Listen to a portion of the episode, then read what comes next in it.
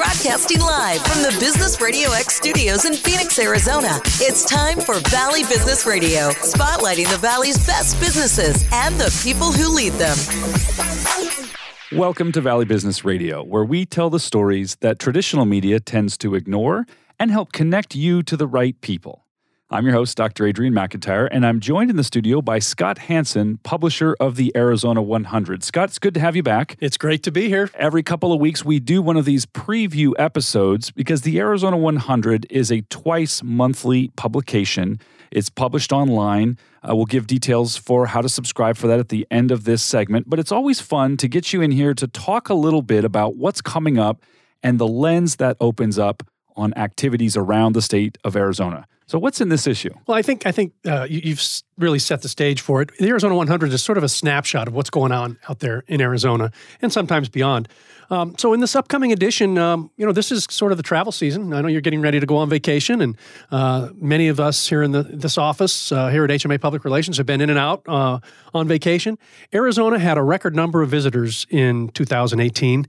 Uh, 45.4 million people came to the state that's a staggering number to me. That's enormous. That's fact, uh, it, what is that? Uh, I'm not good with math, so I should never try to do this. But that's that's at least uh, eight times the population of the Metro Phoenix area. Right, or all of the population of Canada, or all the population of California. Right, uh, coming to Arizona, spending 24.4 billion dollars.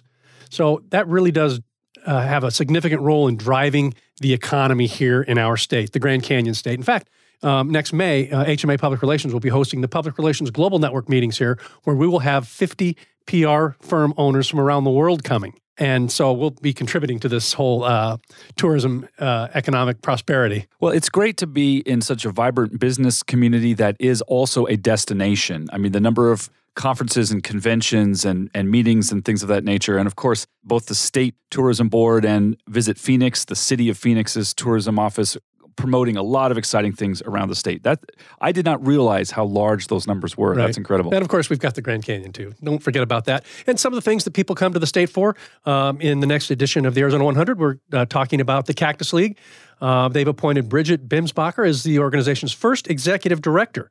Uh, she's a Phoenix, uh, I'm sorry, a Peoria City Council member, and she's been involved with the Cactus League for a long time, and uh, certainly will give the Cactus League some uh, maybe direction and some stability. Not that it's unstable, but having somebody on board full time to really run it. Now, Scott, I know that's a topic that's near and dear to your heart. It is. I don't know if there's anyone in the state of Arizona that knows more about high school athletics uh, than you. I know you're actively involved in in baseball and a variety of things. So this must be exciting to see the direction that that's taking. It really is. And, and of course, having lived here my whole life, seeing how the Cactus League has just exploded and become what it is today. Uh, but not just the Cactus League. People come to Arizona to see the uh, Waste Management Phoenix Open. Um, and we also have an article in the next Arizona 100 about the Thunderbirds who host that. Uh, the, the, Waste Management Phoenix Open, presented by the Ak-Chin Indian community, has named Tim Woods as the chairman for the 2020 edition. Uh, it's called the People's Open uh, because it really has taken on a life of its own, uh, attracting some 700,000 people over the course of the week.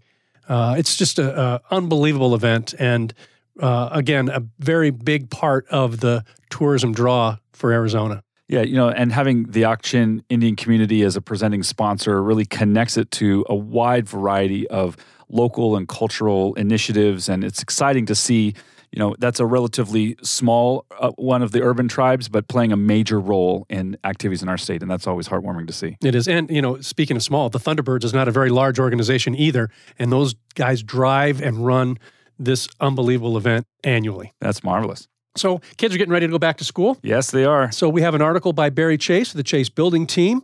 Uh, Chasse Building Team has completed work on three schools in the Phoenix area.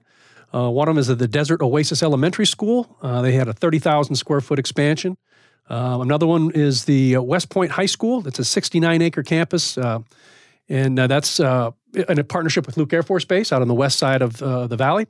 And then uh, the Biltmore Academy Prep. Uh, Chasse built an 8,000 square foot gymnasium along with a um, revamped multi-purpose and a lab and uh, flex learning spaces, which sort of seems to be the thing now. You know, it's it's fascinating to me every time we hear from Chasse Building Team, they are doing something innovative and interesting that touches so many lives. You know, they work on on public infrastructure projects, they work in the private sector, but it's the educational projects and the nonprofit projects that I think really showcase some of their unique ability to partner with communities and with leaders of particular organizations to deliver some unique arrangement of space and uh, and facilities and resources and uh, it's just it's just really fun to see them at the leading edge of uh, creating these kind of buildings and these kind of campuses. Right, it is. It, it's a it's a wonderful combination of creativity, expertise, uh, all rolled into one. Yes. So, also uh, from southern Arizona, uh, the Pascua Yaqui tribe has broken ground on a new health and social services building.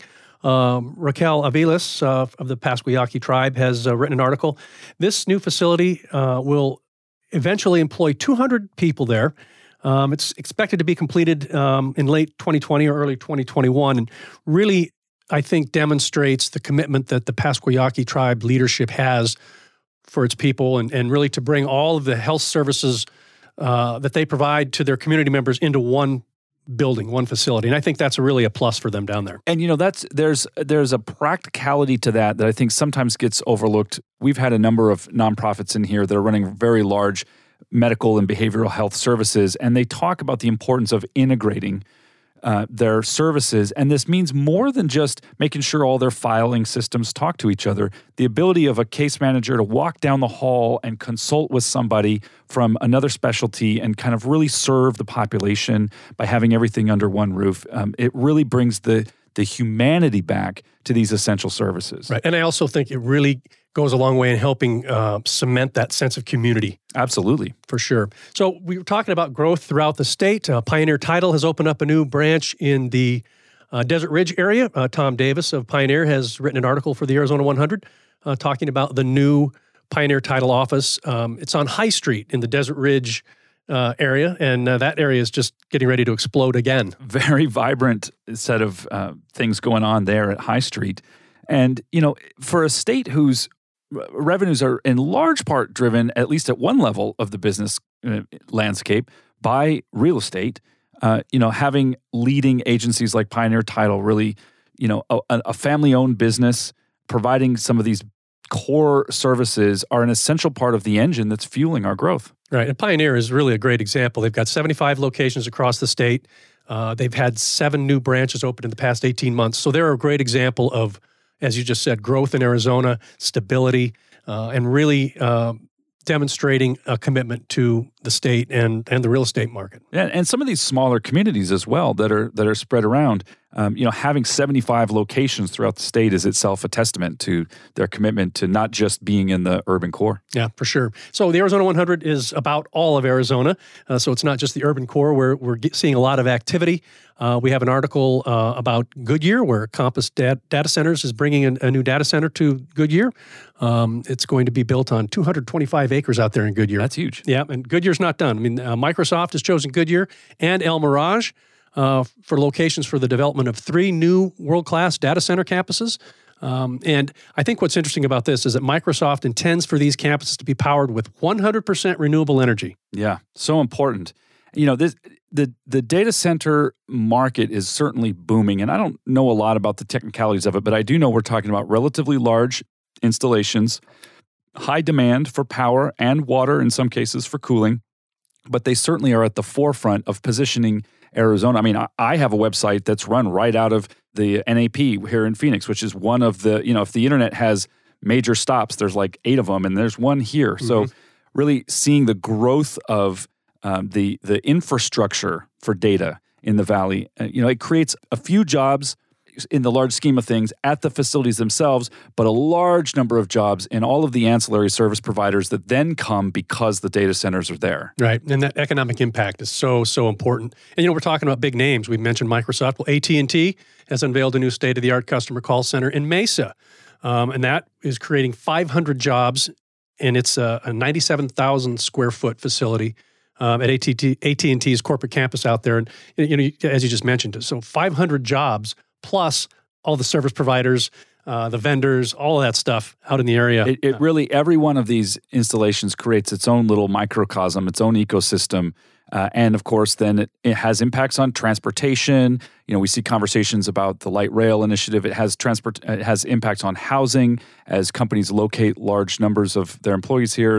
Of course, they're looking for a high quality of life, which Arizona can provide, and it really drives many, many different facets of the economy, not just the tech. Sure does. Sure. You know, we saw that years ago with Intel when they first came into the marketplace, and and the improvement in the schools and in and around their facilities because they needed that for their employees. And I think this is an extension of that. Yeah, it's very exciting to watch this growth happen right in front of our eyes. Right, just different names. That's yep. all.